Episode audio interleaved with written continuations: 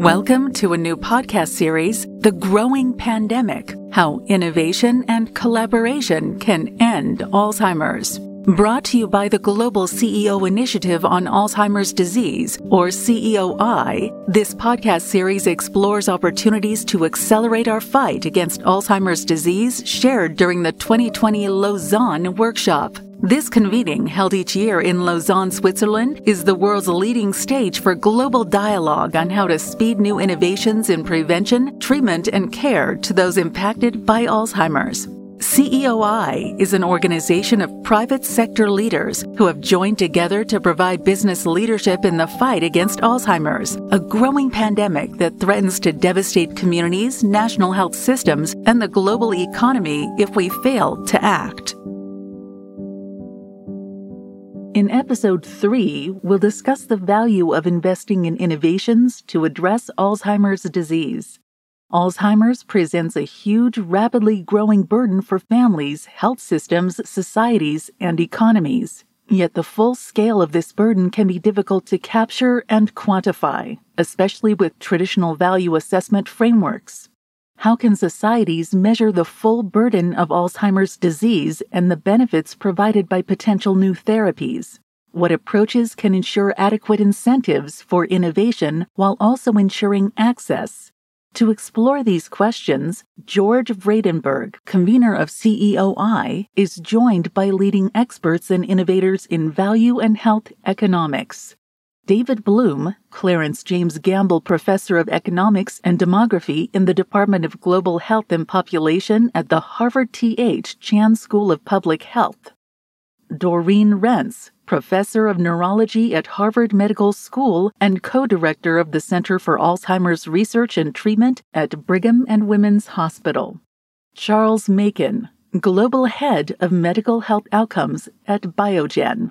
Sue Peschin, President and CEO of the Alliance for Aging Research, Inamura Takuma, Director of the Healthcare Industries Division at the Ministry of Economy, Trade and Industry of Japan.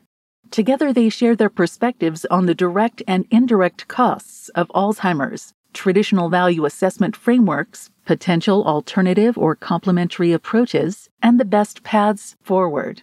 Please note that the opinions expressed by participants are their own and do not necessarily reflect the positions of the organizations they represent.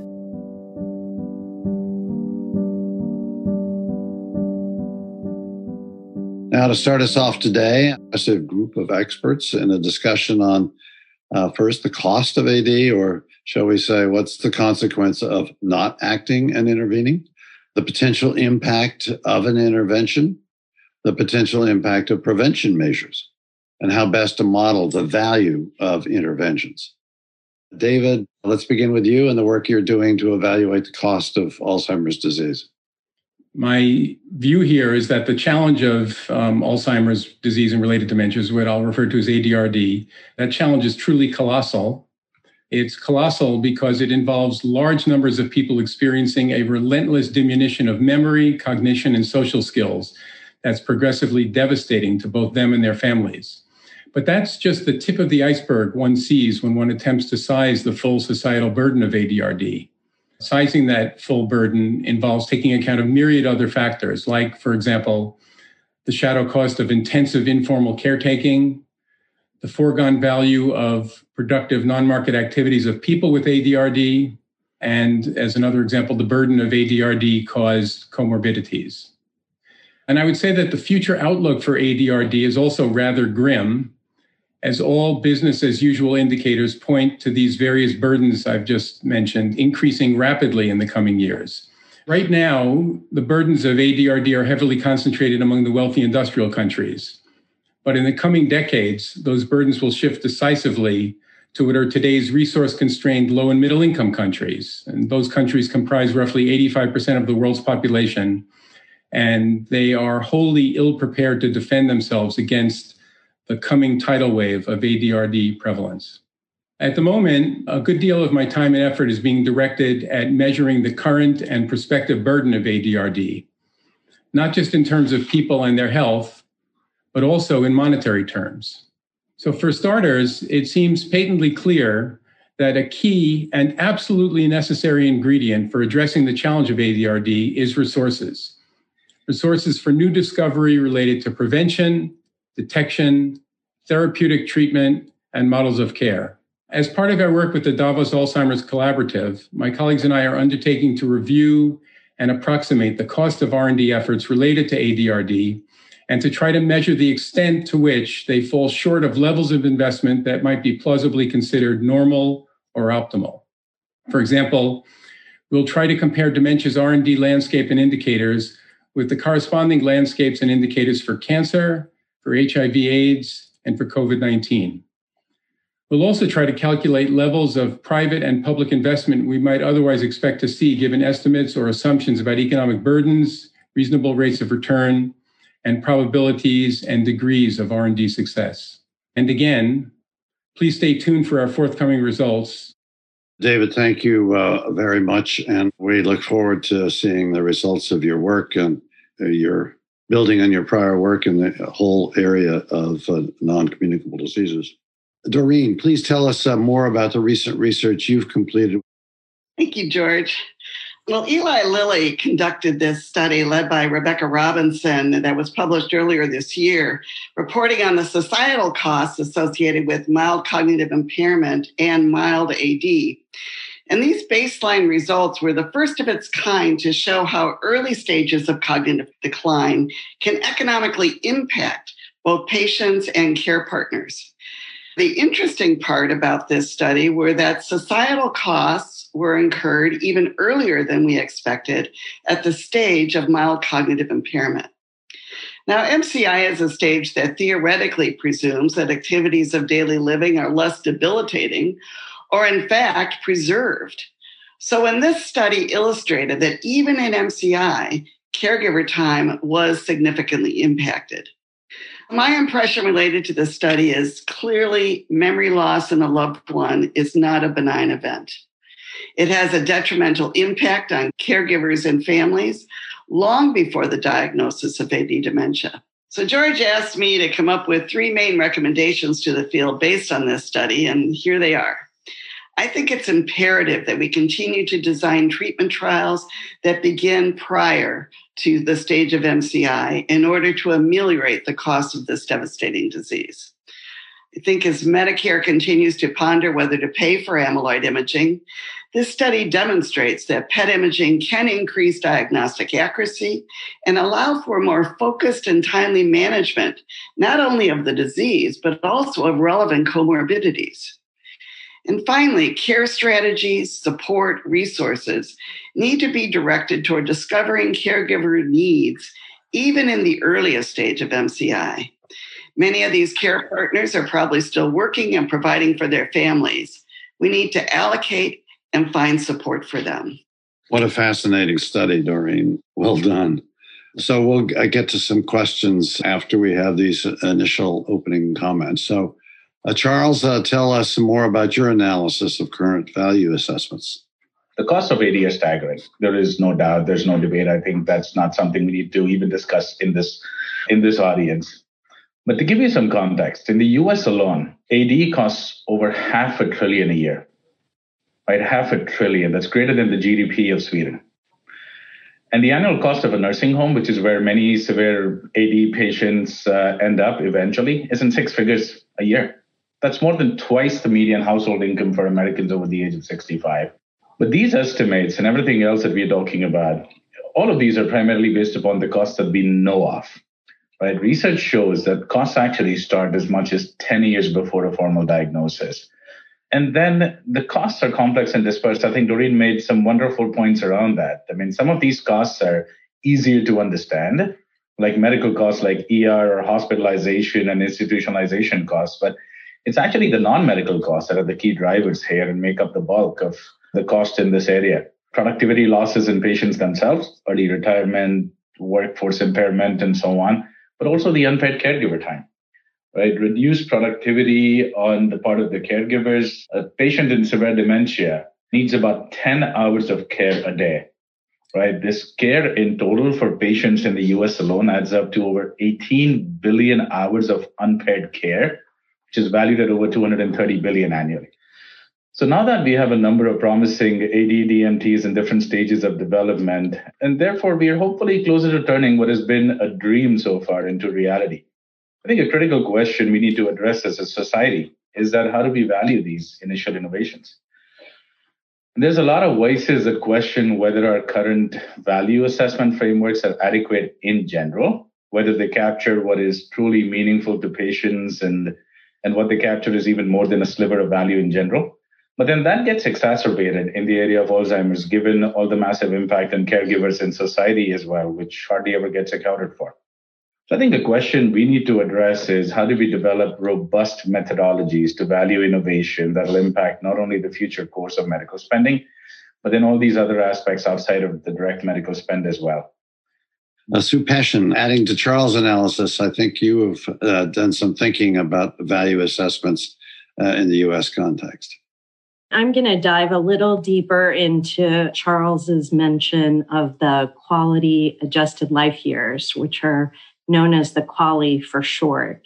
So it's, you know, not a super exciting topic, but it's really important because a lot of times the most boring things can be the most insidious. QALYs are a health economics measure that represents the degree to which a drug or a treatment extends life and improves quality of life. And the QALY assigns a value to a human's life on a scale between zero, which is dead, and one, which is perfect health. I think the broader issue is that the use of QALYs distorts our ethical instincts because it places a lower value on people's lives due to having less years of perfect health ahead of them. And so Alzheimer's disease presents sort of the ultimate moral quandary when it comes to QALYs. And Charles mentioned some of the, the reasons why. Alzheimer's tends to impact the oldest old. The Alzheimer's Association finds that of the 5.8 million people with AD who are over the age of 65, that 80% are 75 or older, and more than a third are 85 or older. So not that many life years ahead of them. In addition, a lot of folks with Alzheimer's have comorbidities like congestive heart failure or chronic kidney disease or diabetes. And that further cuts their, their perceived value.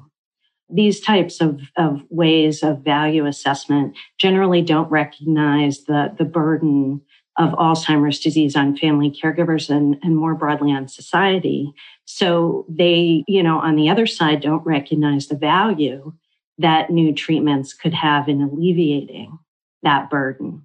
So we really need to develop non-QALY alternatives to evaluate new treatments, and they should emphasize the health outcomes that matter to patients. Well, so uh, that uh, really is uh, quite worrisome, uh, to say the least. And obviously, you've raised some really fascinating issues, which uh, we'll get to in a few minutes when I start asking questions. Inamura-san, uh, Japan has made prevention a key focus of its own efforts to reduce the incidence and prevalence of Alzheimer's and related dementias. Tell us why you're that taking that approach and what Japan is doing to help its aging population from developing uh, AD. Thank you, George. As you all know, Japan is a super age society. The 28% of our population is above 65 years old. So, of course, uh, the number of people in dementia is also high. And uh, we have uh, 5 million patients of dementia. And the share percentage of the dementia in whole population is about 4%. I think the figure is the highest among the world. I'm from uh, Ministry of Economy, Trade and Industry, industry ministry. And our target is to have growth strategy for each industrial sector. And we think medical and healthcare uh, sector be have the potential to be growth sector. And for that purpose, we have one project, uh, which I'd like to explain today is our project of multimodal intervention trial for prevention of dementia. It might be easy for uh, you to understand. This is a Japanese version of famous uh, FINGER project by uh, Finnish government, and we started this project this June, and the period of this project is about 18 months. So we will start this project this year, and we will finish in 2022. The aim is to prove the effectiveness of multimodal dementia prevention program, which involves such as uh, physical exercise, nutritional guidance, and cognitive training. Once we get the result of this project, we think this will help the creation of new service for dementia prevention. So uh, many industry, including sports gym or food industry or care home, can provide new services based on the result of this project. I think, uh, including this project, we are starting many dementia projects. Some of them that involves many enterprise private companies, and uh, Japan would like to leave to uh, create the model for private and public uh, partnership in tackling this dementia. But at the same time, we'd like to learn from other countries. As I explained, that uh, our project is stimulated by other country, uh, especially in Europe, and so we like to learn, still learn from other country, and we like to provide some positive conclusion from our project. Thank you. Uh, thank you, Inamura-san. David, I'm going to come back to you a second. Uh, you mentioned a number of uh, impacts of Alzheimer's on society, many of which are more social in character. One might character, characterize them as social. So, how do you dollarize that? How do you uh, turn that into some? And you're a card-carrying economist, so uh, how do you uh, to take into account in dollar terms some of the social impacts that you described? Uh, sort of this non-market uh, activity. Several of us have commented on the caregiver intensity of addressing um, Alzheimer's. And uh, I think that is certainly true. And some of the care takes place in formal settings where we can easily dollarize by looking at costs, long-term care facilities, nurses, et cetera.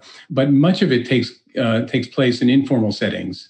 And there we have actually developed, uh, there, there are standard methods in economics for monetizing that. Expressing the burden of ADRD in monetary terms is what we need to do to give us a direct line to economic leaders. I'm thinking here of ministers of finance and planning, economic advisors the prime ministers, and so on. It will give us a direct line to them because it speaks to them in the language they understand and in terms of the outcomes for which they're accountable, namely economic well being and poverty mitigation. And it's important to note that these economic policymakers have the power of the purse and also the ears of a multitude of movers and shakers in the private sector. And the theory of change here is that if we can deliver messages that are customized to the interests of economic leaders, that should be a compelling way, or it certainly seems to me to be a compelling way to activate their financial muscles in terms that will support an urgently needed, aggressive, and transformational Alzheimer's agenda. Let us assume that an innovation disease modifying drug is introduced on the market and creates this wide variety of benefits of economic national growth or national development. How much of the value of that intervention ought to accrue to the manufacturers or to the innovators? Are we looking at a system where, while reimbursement is important, whether there are other non traditional models of benefit that can be tapped into that might be able to either reward innovators or to find other ways to stimulate innovation. What we're trying to do here is basically to argue that the full societal benefit is a lot higher than what we realized before. And at least I feel like in figuring out where within the range from cost of production to full societal benefit we locate will be moving in the right direction if you at least locate the endpoints. And I think we've done a poor job of that now. I think that's that's the gist of I think what, what Sue and Charles are basically saying. We haven't valued these interventions properly. And I, I think we can, and it's incumbent upon us to do it. I think the push that Sue's talking about to move away from cost effectiveness analysis, I applaud. Okay. And many of us are working on that. And I think in, in five or 10 years from now, we're going to see a completely different approach to health technology assessment uh, throughout the world. So, Charles, let me turn back to, to you. Uh, are there other ways beyond traditional reimbursement models to stimulate in innovation above and beyond the pricing uh, that uh, is set for the product? So I think a few things for us to think about. First of all, is value itself is an you know just like your question, it's an extremely layered and nuanced concept, right? How do you value a drug that delays your disease progression? Some will ask, uh, Uh, how do you value your parents' ability to go out of the home independently for longer, or your spouse's ability to stay with you for longer, do ordinary things together over a period of time? Right? I asked somebody, what's a meaningful delay to a patient or to a caregiver? Is it six months, a year, longer? What's a period of time that's valuable? They said that they once asked this same question to a caregiver. And the answer that they received was if I can receive one extra hour to lay down in the day, and if I can get the value of that time, that's valuable to me, right? But let me not get carried away in that direction and stick to you know what we've been talking about, which is the rational sort of health economic angle of the value assessment piece. You've talked about what makes AD unique. While only 16% of the AD costs are incurred by the healthcare system, the vast majority of this cost burden is borne by the patient or the caregiver. So the benefit of any innovation will accrue across a wide number of stakeholders as well. Right? Delaying progression is going to result in the patients being able to do things that they want for longer, be productive for longer. It reduces burden on caregivers, reduces medical costs, payer costs, reduce institutionalization, and then reduce societal burden, which is a point that a number of uh, the panelists have made today. So our value assessments really need to use robust methods to include a broader set of value elements. And then the second part of your question centered upon the innovation. Rewarding, rewarding innovation itself isn't an end goal, but it's a pathway to ensure that there is incentive to innovate, to create the innovation that patients can get access to. David referred to a couple of these areas, but we have seen this cycle of innovation play out in, in areas like cancer, HIV, Hep C. You know, the first innovation sets a high bar. The next one comes, it sets an even higher bar. And we continue to go from there. If we don't adequately incent the innovators in this space, we'll under innovate. And that will obviously uh, not benefit patients, which is what I am, or at least a patient family. And we will underserve society. So I appreciate the thoughtfulness of this panel, the difficulty of these issues, and appreciate your time and all of your work in this space.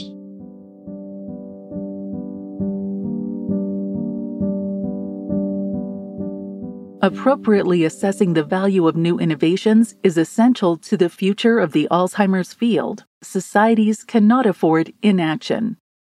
Researchers, payers, innovators, and advocates are engaged in an ongoing discussion about the best approach. There is consensus that we must include the perspectives of people with the disease and their caregivers reflect the full burden to society, including elements and measures of value beyond QALYs. Create incentives for innovation that are commensurate with the scale and speed of the crisis. Ensure access to new therapies.